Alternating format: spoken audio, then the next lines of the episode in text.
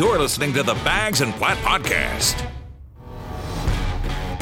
Welcome to the Bags and Platt podcast. Today is Tuesday, November 17th, and we're back after a two week vacation, a two week hiatus. November 17th, Dr. Michael T. Bagley's birthday. I'm going to wish Doc a shout out birthday before the show, Platt. Oh, happy birthday, Doc. Long time. So, yeah, seriously. Um, I got to tell you, the Masters without fans was okay with me, Platt. Uh, it would have been a lot better with fans. I enjoyed the uh, four days. I especially enjoyed the 7:30 on Friday morning start and 7:30 on Saturday morning start. You remember back in the day, the Masters didn't come on until four o'clock. this was a total, total win for a golf fans like you and I, where you watch golf from 7:30 to about 5:30, maybe 5:15, and you know what can you say? I mean, you like DJ from the start a lot of people did. When he's on, he is completely on. He reminded me of Tiger at Pebble Beach at the US Open, where every fairway was hit and every green. And it just shows you, before we get to uh, a couple of the other players, um, DJ, that course fits his game so well with that power fade. And when, and when his irons are on and he can putt, Right now, he's number one in the world, and he deserves to be. And I actually can see him, Platt, really stepping up his game. He's had a couple setbacks in his career off off the course. I really like the kid. I think he's got maybe seven to ten majors in him, and that's saying a lot. Saying like Mickelson only has five, but I think he's got a lot of career left. And the way he hits the ball and his length, DJ's here to stay. Yeah, I mean, as long as Paulina doesn't sidetrack him, in any way, shape, or form. Because like I could see that being his undoing because he's got the game clearly, and then she rolls out there and those spandex and you know she's all over the camera and she's all over him. So my only fear for him, and all kidding aside, is that like their relationship goes sideways and he spirals out of control. But if that doesn't happen. He, his game, I mean, just watching him play. And you know what I love about him is he knows his game. All the talk about DeChambeau going into it and how far he was going to hit it and how he was going to destroy the course. DJ said going into it, like, hey, I know my game. I'm ready to go. I don't have to out hit everybody. I just have to play my game. And if I play my game, I should be there on Sunday. And that's exactly what he did. He does. He really does know his game. That's a great point. And uh, getting to um, getting to the leaderboard a little bit, no one really made a charge and nothing against some of the guys like Cameron Smith and some of the guys that you know you really don't know that well. You know, Rahm had a tough couple holes, and a couple a couple tough holes will take you right out of the tournament. Rory shot a 75 on the first round. That comes back to haunt you when you're when your Sunday is basically saying, "Okay, I got to shoot a 62, 63." So right away, you know, some guys put themselves in the hole, whether it was one hole or whether it was one round DJ just really just stuck with his game plan, and he was never actually. I don't think it maybe came within two shots, Platt. I don't I don't remember exactly how close someone got, but it never got to the point where he was like one shot, looking over his shoulder. You know, there was leaderboard there was leaderboards everywhere.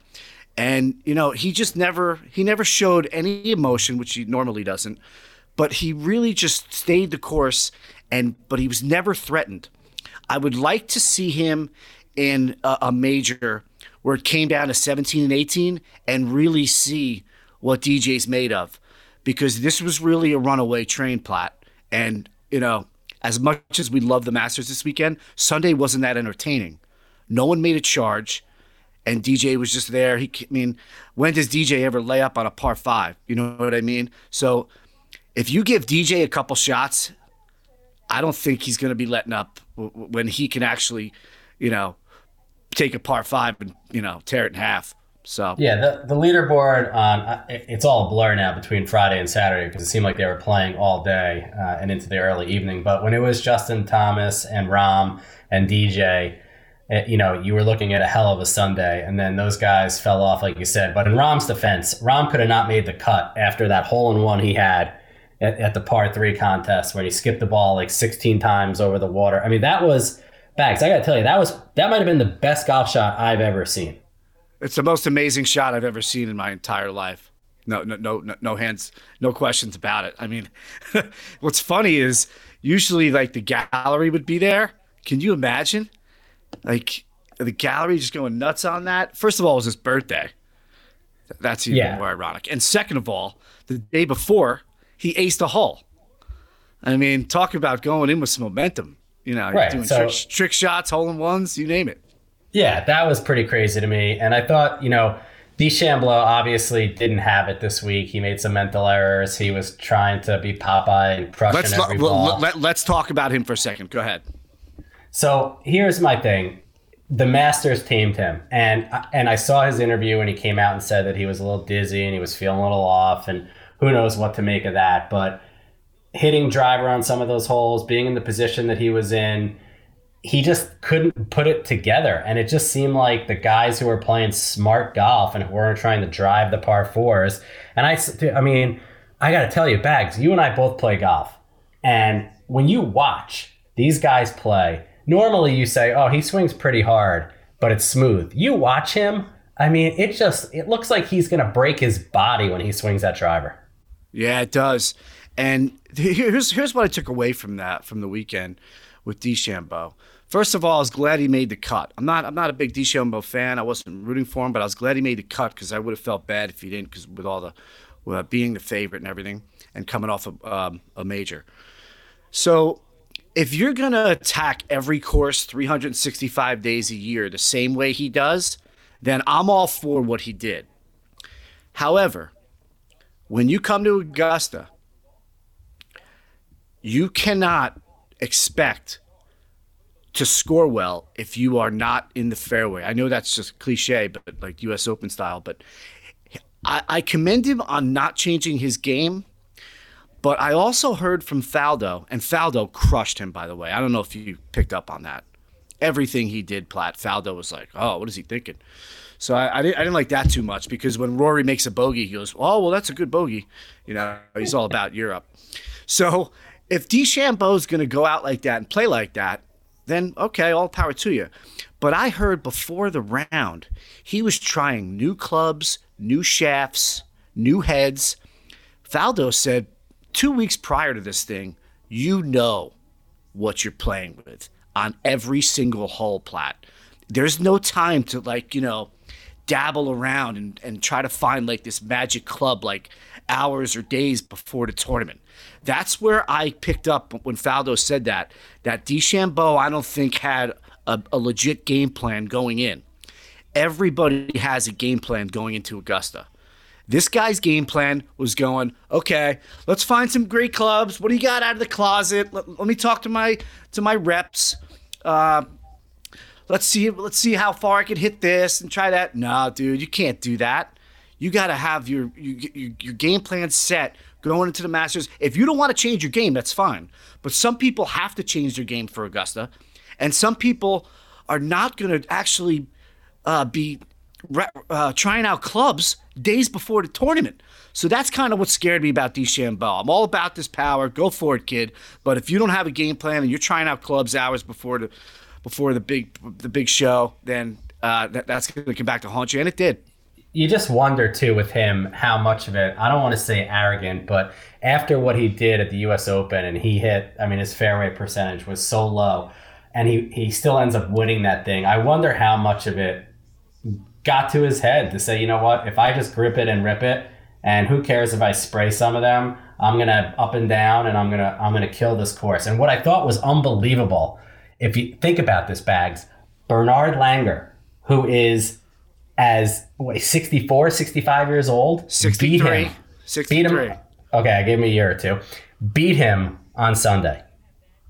exactly. Think about that and, for a and, second. and, and Platt, just what I just what I saw, talked to you about before. Bernard has a game plan. He knows he's going to par holes, not birdie. He knows what he's doing. That's the greatest analogy right there. 63 year old knows the course, has two green jackets, and then you get the big bomber, and he loses to the 63 year old.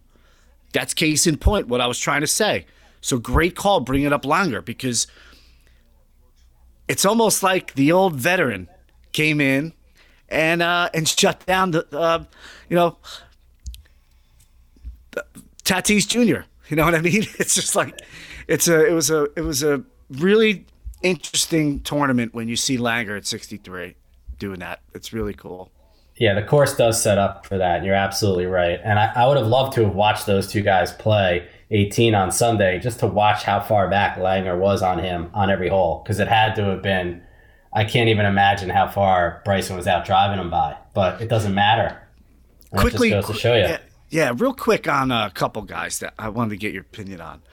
What happened to Spieth? Where is Fowler? And are these guys just okay? We're loving life and making a ton of money. Do they have uh, the drive anymore? Uh, I know Fowler just got married and Spieth got married.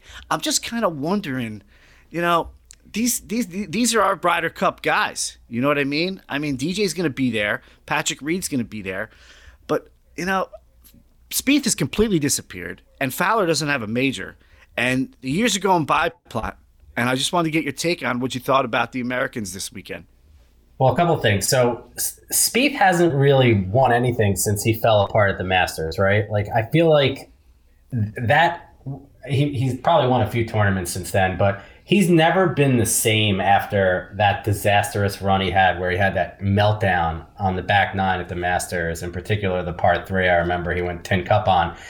I don't know if, if he was fragile or not, but when it comes to Rickie Fowler, man, I think you're right. He's so obsessed with like the sponsorship deals and Puma and good for him. And he's, you know, he's married or engaged and he's got a hot whatever it is. And he just seems like these guys haven't Spieth, you know, had his time and he's still a young guy. So you're like, what's wrong with him? And it just, I guess it goes to show you like technically if one little, if you have one little glitch in your game, you can slide into like irrelevant. Like, see, it's unbelievable how fast these guys.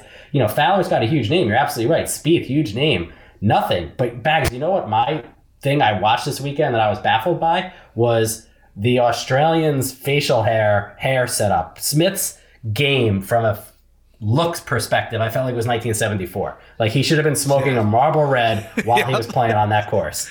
Yeah, his caddy looked the same too. That, right? was, that was great. That was great. Yeah, it made me made me think of like Roger Maltbie wearing like a Miller Lite hat at like the U.S. Open in the seventies.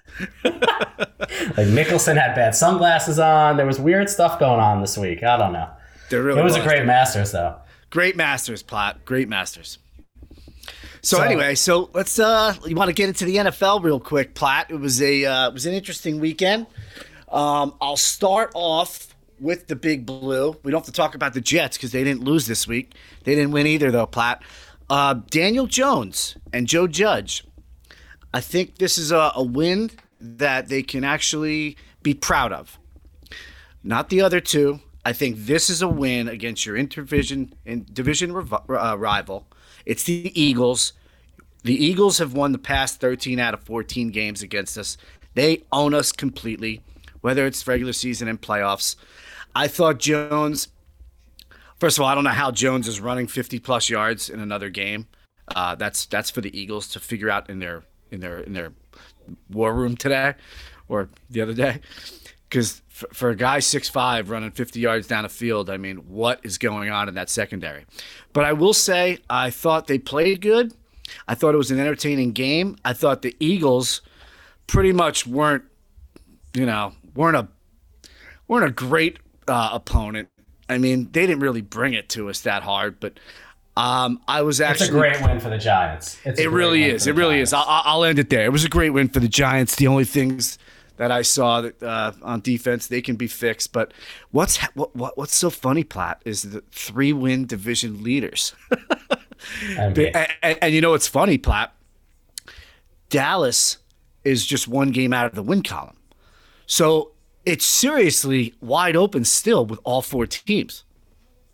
Yeah, I mean, if Washington would have won the other day, they would have been in first place or tied for first as well. And they I almost believe they, they almost they, they, almost won that, dude. That was crazy. That game. I mean, those are two awful football teams playing each other. But that said, it, it is a good win for the Giants. They have to win a game outside of an NFC East opponent to be legit. But you have to like what you saw out of Daniel Jones. The defense played well. You know, we've talked about this in weeks past. Ever since Barkley went down, they seem to be running the ball better. I don't know if it's the offensive line that's gelled now or what the deal is, but And Wayne Gallman.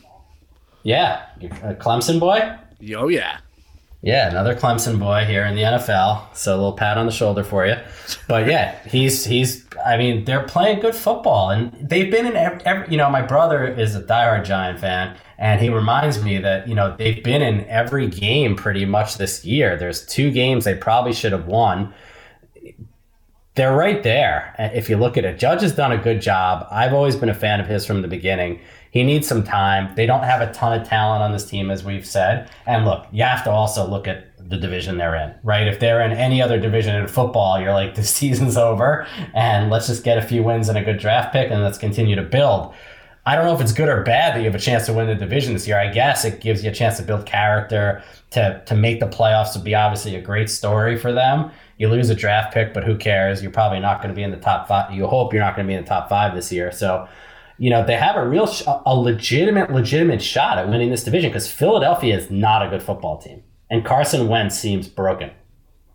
Yeah, and I don't even know like how I would feel if like the Giants did get into the playoffs. I'm like, I'm like, yeah, that would be pretty cool, Platt. Like just as like a fan, um, and like you know, I love the NFL playoffs. I mean, you, you never know what could happen, but this isn't one of those teams where you have like you know the defensive line and Eli and, and great receivers. I, this is, I know, but is, it would be fun that way. Hear me out. Can yeah. you imagine a six and ten Giant team going to play a twelve and four Green Bay team? Imagine the pressure that would be on Green Bay. Whoever that team, imagine the pressure and watch. You know, they could get someone like the Cardinals who have no playoff experience, and maybe they they could win a game. They could win a game in the playoffs if they get there, especially this year. Actually, I agree with you. As I'm looking at the standings right now, you look at like New Orleans, Tampa Bay, Green Bay, Arizona, Rams, Seattle. You're absolutely right. Um, there's, especially, there's no great and, team. And I'll also give you this one thing: when you win a division, Platt, you get one game at home, my man, and that right. is big, no matter what your record is. So, and with no fans, that would be funny if they got like a, like you said, like a Green Bay or New Orleans or in Arizona, or even like a you know a wild card team, which they'll probably play. Obviously, a Seattle, the Rams. You just never know. So they could make something a little special this year.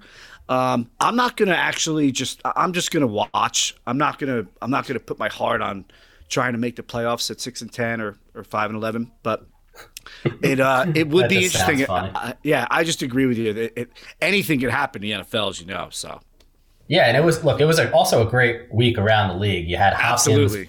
miraculous catch. That was a great quarterback battle again of two young QBs that both are studs. My boy Tua is bringing it on a weekly basis, my friend. I, I I'm watching the Dolphins from start to finish. I'm not even the past two weeks because I was down in Florida. Didn't even go red zone. When Dolphins start to finish uh, the game, and they're a good football team. They have a good defense. Tua start. They're starting to take the shackles off of him and letting him play a little bit more. He made some unbelievable throws in that game. So the watching these young quarterbacks now come to life, and I know Daniel Jones isn't there yet, but he's he's slowly getting there. If he's going to run every down, he'll get there. But they there's some great young QBs in this league, and it's fun to watch. And then Brady had a bounce back game for the Bucs. And, you know, I, I don't know what to make of them. Antonio Brown was in trouble again, shocker like destroyed some camera and the Bucs knew about it. Like that still sounds like it's a recipe for a disaster for that team. But just looking around the league, like the Ravens, that was an awful loss for them. Awful loss. And Lamar Jackson, I don't know if he's got a hangover from his MVP year, but he doesn't look like the same QB right now. Yeah, he also can't really come from behind. I saw his stats. He's not a come from behind quarterback. The Ravens and Jackson are a team that mows you down and keeps their lead and plays good defense. to win a Super Bowl Platt, you got to be in some really tough situations. You got to be on the road. You got to be able to come from behind. I don't see it in him. I see him as a great quarterback. Don't get me wrong, but is he though? I don't see. Here's the thing, Bags. I, I don't want to be that guy, but he won the MVP last year and he had an unbelievable season. But like, he's still not a great passing quarterback. Like you said, no. coming from behind. If he if Mahomes has to throw the ball 50 times, you feel pretty good about your chances. I feel great. Right. I feel great. I feel great about that. Yeah, so the, the, and and you could see these young quarterbacks between Allen and Murray and Tua and these young guys that are coming up. You feel good about them. Lamar, I'm still like I don't know, and I know he has an MVP, and I know it sounds awful to say, but like even watching him flame out in the playoffs last year, I I just I'm still not completely sold on him. I don't want to sound like one of those idiotic commentators, but I'm just not from a winning perspective right now. Well, that's why I brought that up right away, Platt. I'm not either. And the only reason uh, that I like him as a player is, is one word: he's dangerous. You just don't know what's going to happen. He could bust it for 30. He could he could run around the corner and throw a nice screen to the tight end Andrews, 89, and all of a sudden, you know, you're down 14 points. That's how they do it, Platt. They hit you they hit you quick and hard. And then they play great defense and fundamental and they're well coached. Harbaugh does a great job with down with that team, and they do a great job with the draft. But I'm with you. If you want to, if you want to come back in a game, you need someone who could pass, and I mean throw, not you know, not a drop back Lamar Jackson or or somebody who's more of an out of the pocket passer. You need someone who can throw. So, um, moving on, I would say that I'm going to give you props on the fish because I was able to watch a little on red zone of Tua, and I like the zip on his ball and I like his accuracy. I also like that Miami actually has an identity again. They actually look like a football team, Platt. and guess what? When Adam Gase left, look what happened. so that's not helping Gase's uh, job security at all, Platt. And I'll tell you why. He left a team, or he got fired by a team, and then got hired within the division. And now he's going to get embarrassed by the team he left who's going to win the division because I think they're going to actually win the division over Buffalo. Miami has to go to Buffalo late in the season in the cold. That's going to be a really big game. But, you know, you look at this Miami team and you look at this Buffalo team. I'll stick with the AFC here since we're on the AFC. Buffalo and Miami look like two teams that are just going up Platt. You know what I mean by going up? You just you just see that the team is just gelling, they're playing hard together and it looks like they're having fun. When you look at some other teams in the NFC and AFC that are kind of like, you know, I mean, you don't know about Vegas. I don't know about Cleveland even though they're 6 and 3. A sneaky six and three, right? A sneaky Abs- six and three. Oh, absolutely. And I think they have the Giants this week, if, I, if I'm not mistaken, but I'm not sure. Um, let me check that. Giants this weekend. No, uh, Giants are on a bye. Let's see who Cleveland has actually. Philadelphia at Cleveland. Platt. Cleveland should probably be, beat the Eagles. That means the Eagles lose, and Cleveland goes to seven and three. And next thing you know, I don't know who's in first in the NFC East. and, and no, but the no, but the but the AFC is really is really cool to watch. I'll be honest with you. Yeah, and, and and lo and behold, you know Odell Beckham Jr. goes down, and Cleveland gets better. They're running the ball. He's probably not screaming to catch the ball as much. Like, uh, you know, you get to a point with some of these receivers where you're like, are you too big for the team? Like, he, the guy's an immense talent, but it might just not work for him, right? Like the offense got much better and more fluid when they started run the ball with Kareem Hunt and Chubb and being a run first team and not dealing with, you know, I think all the nonsense that comes with Beckham. So, yeah, the AFC is fun to watch right now. I know the Chargers are disappointing, but that kid's still been nice to watch in terms of QB. You know who I'm actually surprised to wrap up the NFL here before we do our picks. Russell Wilson and the Seahawks have been disappointing the past few weeks, and I'm really surprised by that. Yeah, yeah, I, I, I sense a little frustration watching Wilson in the last game. Um, I don't know if he really has the the targets. I know he's throwing to old man Greg Olsen still. He threw it out to him and it got picked. Um, I know Lockett's been there forever. Um, I'm not sure if Seattle really has the weapons for Wilson. Um, I, I, mean, I love him as a player and a competitor, but you do have to have certain type of players to get over that hump to really solidify yourself as a as a as a Super Bowl contender. As of as of right now, I wouldn't put them as a Super Bowl contender, and their odds their odds actually are pretty low. So, all right, give me your picks. All right, start week one, uh, week eleven. Wow, we're going wow. through this quick Platt. It's going to be playoffs pretty soon. Um, I like the Jaguars getting ten at home from the Steelers. I think the Steelers Platt. I mean, everything's going their way. Everything's looking nice, but 10's a big line. The Jaguars will get up for this game, take the 10 points. I'm going to go with the Dolphins Platt, staying hot, minus three in Denver. I have no confidence in that entire organization right now, including Elway from the top to the bottom. Denver's a mess. And last, I'm going to stick with the Colts. I like the Colts at home. I don't know I don't know how. I mean, you never know with Rodgers. I mean, he, he always looks good, but I, I just don't think the Packers. This line is too low. There's something fishy about it. The Colts are coming off. Uh, you know, they're they're just having a good season, and I think they're in the dome uh, against Rodgers. They're given two and a half, so I'm going to go Colts two and a half over the Pack. Jaguars plus ten over the Steelers, and we're going. Uh, what was my first one? Dolphins, buddy. Do- yeah, yeah. Dolphins, Jags, Colts. There you go, week uh, 11. I'm going to go one easy one. I'm agreeing. I'm, I'm riding the Dolphins. I'm riding them until Tua drops me. Did I see that the Titans are six and a half point underdogs to the Ravens? Like, is, is that line right? I understand yes. Tennessee didn't play yes. well last week, but it, it's I correct. Know. I'm taking the Titans. That seems like way too big of a line for that game. And then I'm going to take the. Uh, I think the Rams. Are they getting three and a half? I didn't. I, I don't have it in front of me right now. Or they right. either way, I'm taking them. But I know they're playing Tampa, and the line's three and a half. So it's three and a half. You're getting points at home Platt. I'm taking the Rams. There you go. Titans, All Dolphins, right. Rams. Love it. Week 11 picks. Now, Platt, I'm really excited for this last segment of the show because I know you wanted to go on a rant. And um, I'm actually going to hand you the floor right now and listen. so We've talked about the NBA here and there. We've talked about how we despise what LeBron James has had to do to win a title.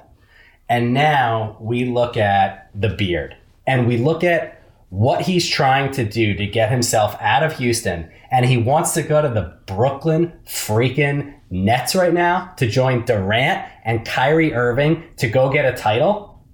The guy had a great team in Houston with an offense of system that we said will never win a championship under D'Antonio, and it's still a proven fact. I'm not saying the guy's not a brilliant basketball mind, but will never win a title as a head coach, and his system has not worked, whether it be a Phoenix, New York, or Houston, come playoff time. Total disaster. But for Harden to want out of there so badly and to basically say, I want to go be on the Nets, he's not a free agent. He turned down 50 million a year extension, right? Two years, fifty Jesus. million a year. Like, are you effing kidding me? And you're gonna go, you wanna go play with Durant and Kyrie? And I'm sorry, if I'm a Nets fan, I understand I'm getting all excited and Harden wants to come here and we're the Nets and this is great. You don't want Harden uh, to come into this team. You're gonna have to give up all the guys who got you to where you were last year, all the bangers, all the rebounders, all the guys who don't need the balls in their hands. And how the hell are these three guys gonna play together? Harden is a mental patient. Kyrie Irving thinks the, the world is flat. And Durant is Durant. and, and, and Durant is one of the top three players in the NBA, if healthy, but he's coming off a serious, serious injury. And Harden never saw a shot he doesn't like to take. I just I can't see it working, and I hate the fact that Harden even wants to go there. Hate it. And it's not because I'm a Knick fan. Hate the idea of it. Love it. Love it, Pot. Get involved. Now, listen, how many basketballs will the Nets need uh, at the tip? I mean, that's what I'm actually referring going to refer to right away. Who are you drawing up the plays for? For okay, and how often? And what do you do if someone's hot? And you stay with them. Do you let Harden just come down and shoot anytime he wants and not run the play? Here's the only thing that I'll say that the only way this can work they have the right coach and assistant in place. They have Steve Nash and Mike D'Antoni. And these guys are going to put up more shots than any other team. Actually, I shouldn't say that because the Warriors were insane back when Nelson coached. These guys are going to put up shots and they're going to score, score, score. Platt. It doesn't even matter on the uh, defensive floor until the playoffs. You know how hard it is to stop Kyrie Irving, Harden, and Durant.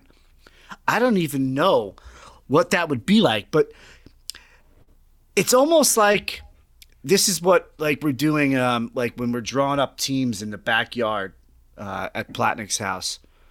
about to play stickball or wiffle ball or football. We're trying to put the best team together, and it doesn't matter about the rest of the league.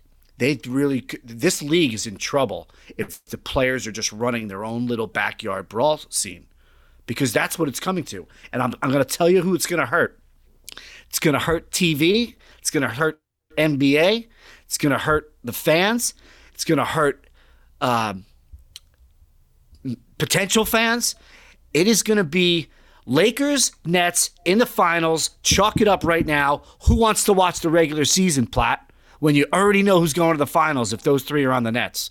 Sorry, and, that's it. And, and the Lakers are talking about they want to get DeRozan and they want to add this guy and they want to add that guy. Like, no, enough. You you won a championship. You have a great team there. I know Davis opted out, but he's going to resign a big contract. He's not leaving LA. Enough. You have a championship team and the Clippers are right there, and Golden State will be back this year. But if Harden goes there, it throws off throws the whole league out of whack. And Milwaukee did a trade yesterday. I think they traded like 14 draft picks for two guys. I mean, it, it, what's going on right now with this league is is insane. Exactly what you said. How the players are running this league and dictating what they want to do. And if you're used to ownership, tell Harden to go get a championship the old-fashioned way and earn it and stay there and build a team around him. And I don't think that Russell Westbrook was the right fit. And God knows, as a Knicks fan, it's the last guy I want to hear talked about coming to New York because that is a recipe for disaster. That guy yeah. on the Knicks, I know he makes them relevant again, but he'll score 60 points a game and they'll win four games next year. And RJ Barrett will be miserable. It'll wreck all the growth that you're trying to do, in my opinion, for what the Knicks are going to be or not be, for that matter. And I know they're irrelevant right now, but this is just a freaking joke across the board if this happens. Would you say that uh, Westbrook is in the same mental hospital as um, as the Beard? Yeah, I, that's why the two of them are great together. They're both mental patients.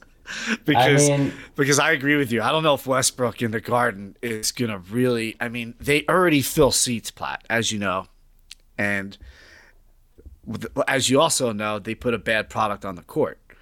But if you're gonna if you're gonna fill the seats is Dolan just saying, well, maybe I'll just get Westbrook here so, you know, somebody can be excited about something around here, which I don't think uh, uh, there's been a free agent signing which they've gotten excited about since Marbury.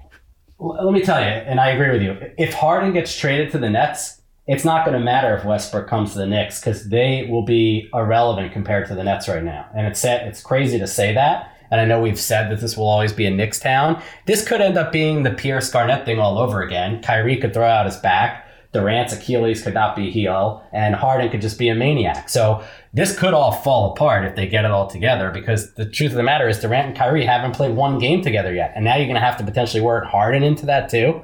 Like, and you hear rumors that Kyrie's against this and he doesn't want to come in, and like again, a players' league. Like okay, Kyrie, that's cool. Appreciate your opinion, but you know what? You don't run the team. So I, I don't know. I'm I'm floored after reading how this came together in like two seconds and how Harden wants to go to the Nets and he wants to win a title there. Yeah, and um, all right, I'm gonna leave. I'm gonna save a couple minutes actually, Platt, on the college game because there's some interesting uh, things going on. Um, I have heard, and I, I think I texted you this, that Harbaugh's job is not in danger. Um, Michigan has him for another year, at 10 million, I think. And Dan Dierdorf said, you know, he wasn't going anywhere. When it gets to a certain point when you're losing and getting blown out by teams that you should be beating, with the University of Michigan, um, there's a problem. And I texted you off air about this, and I'm going to bring it up on air to a lot of our listeners who may be Big Ten fans, and it's no longer the Big Ten. Ohio State Big Ten fans will not lose to any team in the Big Ten going forward for a long time unless there's a great upset. Okay? Clemson will not lose a game in the ACC. This year, Notre Dame's in the ACC, so whatever. It's not going to hurt them anyway with that loss. Alabama. Alabama's there to stay. They're not going to be losing. They're reloading five star recruits every day. If you're a kid, and I know Michigan is Michigan football, and I respect the hell out of Michigan football, and I respect the Big Ten, even though I call them the Little Ten. Who is going to go when you see what's going on in the South, okay, with these football teams, including Ohio State, call Midwest? If you're a kid from Florida or the South or anywhere down there, Texas, who's going to Michigan right now? Who's going to Wisconsin? If you're a five star uh, uh, recruit, who's going to play in 10 degree weather, 40 degree weather, 30 degree weather when you could be in the SEC, the ACC, playing uh, in warmth where you where you where you play normally now in high school? I just don't see him getting the recruits Michigan used to get. And that's the thing that's hurting the whole conference.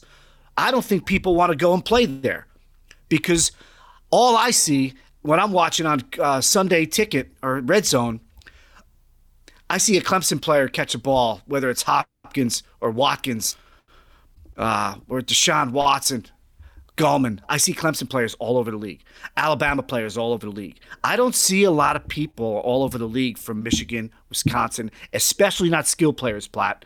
So I just wanted to make that clear to all the Big Ten fans out there. You're not getting the players, but you should be beating the teams you're losing to.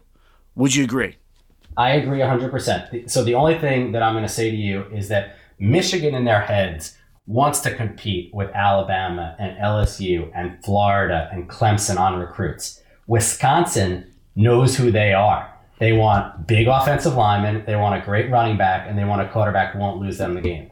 And I'm not saying that that's that, that that's great, but they at least know who they are, and you know who Wisconsin's going to be every year. They're probably not going to have three great receivers. They're probably going to have a good running back. They're probably going to have five great offensive linemen. Their quarterback's going to manage the game.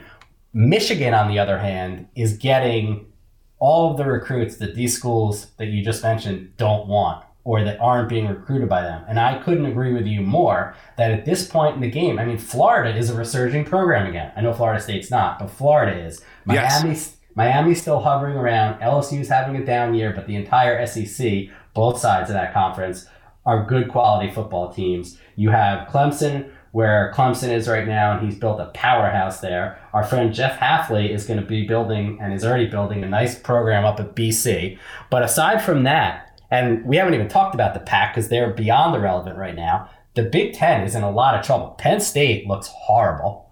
Oh, and 4. We are. and Pat, and guess what? Well, because my sister and uh, and my brother-in-law went to IU and they live around the corner from me. They are ecstatic. They're 4 0 and they haven't been in the top 10 since 1987. And just think, Platt, Indiana and Northwestern are undefeated in the Big Ten, and Michigan and Michigan State are at the bottom. and I think Indiana's like an underdog. One of those teams is an underdog this week. I don't know. I saw something yeah, about one of the I'll, lines. I'll check it up right now. Yeah, but it's very interesting uh, what's going on in the Little Ten. Yeah, and Harbaugh. Listen, I, I understand. By the way, Harbaugh's only giving nine and a half to Rutgers. Okay, right there. That's just. I mean, come on. Like I, I get that he's a Michigan guy. I get what he did for that program, but at this point, with how much they're paying him, you have to look at going in a new direction. This is not working. It's not working. And, and again, I understand being loyal. I appreciate that. But this is not working for Michigan right now, especially after what the expectations were after getting him as a head coach. And maybe it's just not a good fit. I don't really know the answer. And maybe the recruiting thing that you keep talking about is 100% right. And players just, why am I going to go freeze my balls off in Ann Arbor, Michigan? And when it's 20 degrees on a warm day, or I can go to Alabama, Clemson, University of Florida, Georgia, LSU, be in T-shirts. a great football conference, t-shirts all year, like I, I, I would do. I mean, you know me, I'm a warm weather guy, so like right, I right. get that. I get that. And I'll uh, yeah, and I'll say something else, Platt. Um, so Harbaugh, in his first three seasons, won ten games or more. It has it wasn't done before that, so 19 years. His resume isn't as bad as people are crushing him for, but he's Michigan and he's got high expectations. What I'm curious about is that if Michigan won't fire him, they'll probably do a resign thing where you know hey, we don't want to fire you, and embarrass you because you're an alumni and important piece of our uh, part, uh, important uh, piece of our history here. You're a great quarterback here. You know, Platt, and it was I think somebody I heard the other day on Finebaum show said that NFL teams have already contacted him. Um, you know the Jets have, and you know where he played in the NFL in Chicago for Ditka. Those two teams, Platt, will be probably getting new coaches this year. Now, He's already gone back to his alma mater. He's will he go back to the Chicago Bears? It's money. Is money is not important to him at this point in his life. He's already set. Would he want to go back to Chicago, where he also played, and maybe go out on bad terms with that risk of losing, or take Mr. Trevor Lawrence? In, and, and you have so much room under the cap. You have two first round draft picks. It's a situation that I think fits Harbaugh and his desire to, to just, you know, take a New York franchise. He's a cocky son of a gun. Is. And I, uh, you know what I mean? I, and I and I know he's feisty, and he might, you know, rub some people the wrong way. But he was a good, good NFL coach. You look at, I mean, he went to a couple uh, uh NFC conferences games. I think three actually. So I will say that if it doesn't work out with Michigan, and he this this kind of goes out of control a little bit toward the end, uh, only a win at Ohio versus Ohio State would actually probably make him stay because if they ruin Ohio State season, it's a it's a victory for their, their whole year. I know that for a fact. But I think the opportunity to go back to the NFL, I think is is in his best interest because I don't believe he'll coach another college football team unless it's in Ann Arbor. And that would be a perfect out for him. You're right. To you know, if the Jets or Bears came knocking and he leaves to go take that job, I think Michigan obviously would be secretly happy and relieved that they don't have to fire him, that they don't have to pay him out for the and then both and then and then both sides win. Platt, you know. Yeah, both sides win, and I think that would be the best resolution to the problem that they're going to face here. So I wouldn't be surprised if they're secretly telling him like, go interview for these NFL jobs. Like it would be the best case scenario. Sounds good to me, Platt man. All right, good show, buddy. We'll do it again Absolutely. next week. Absolutely. See you guys next week.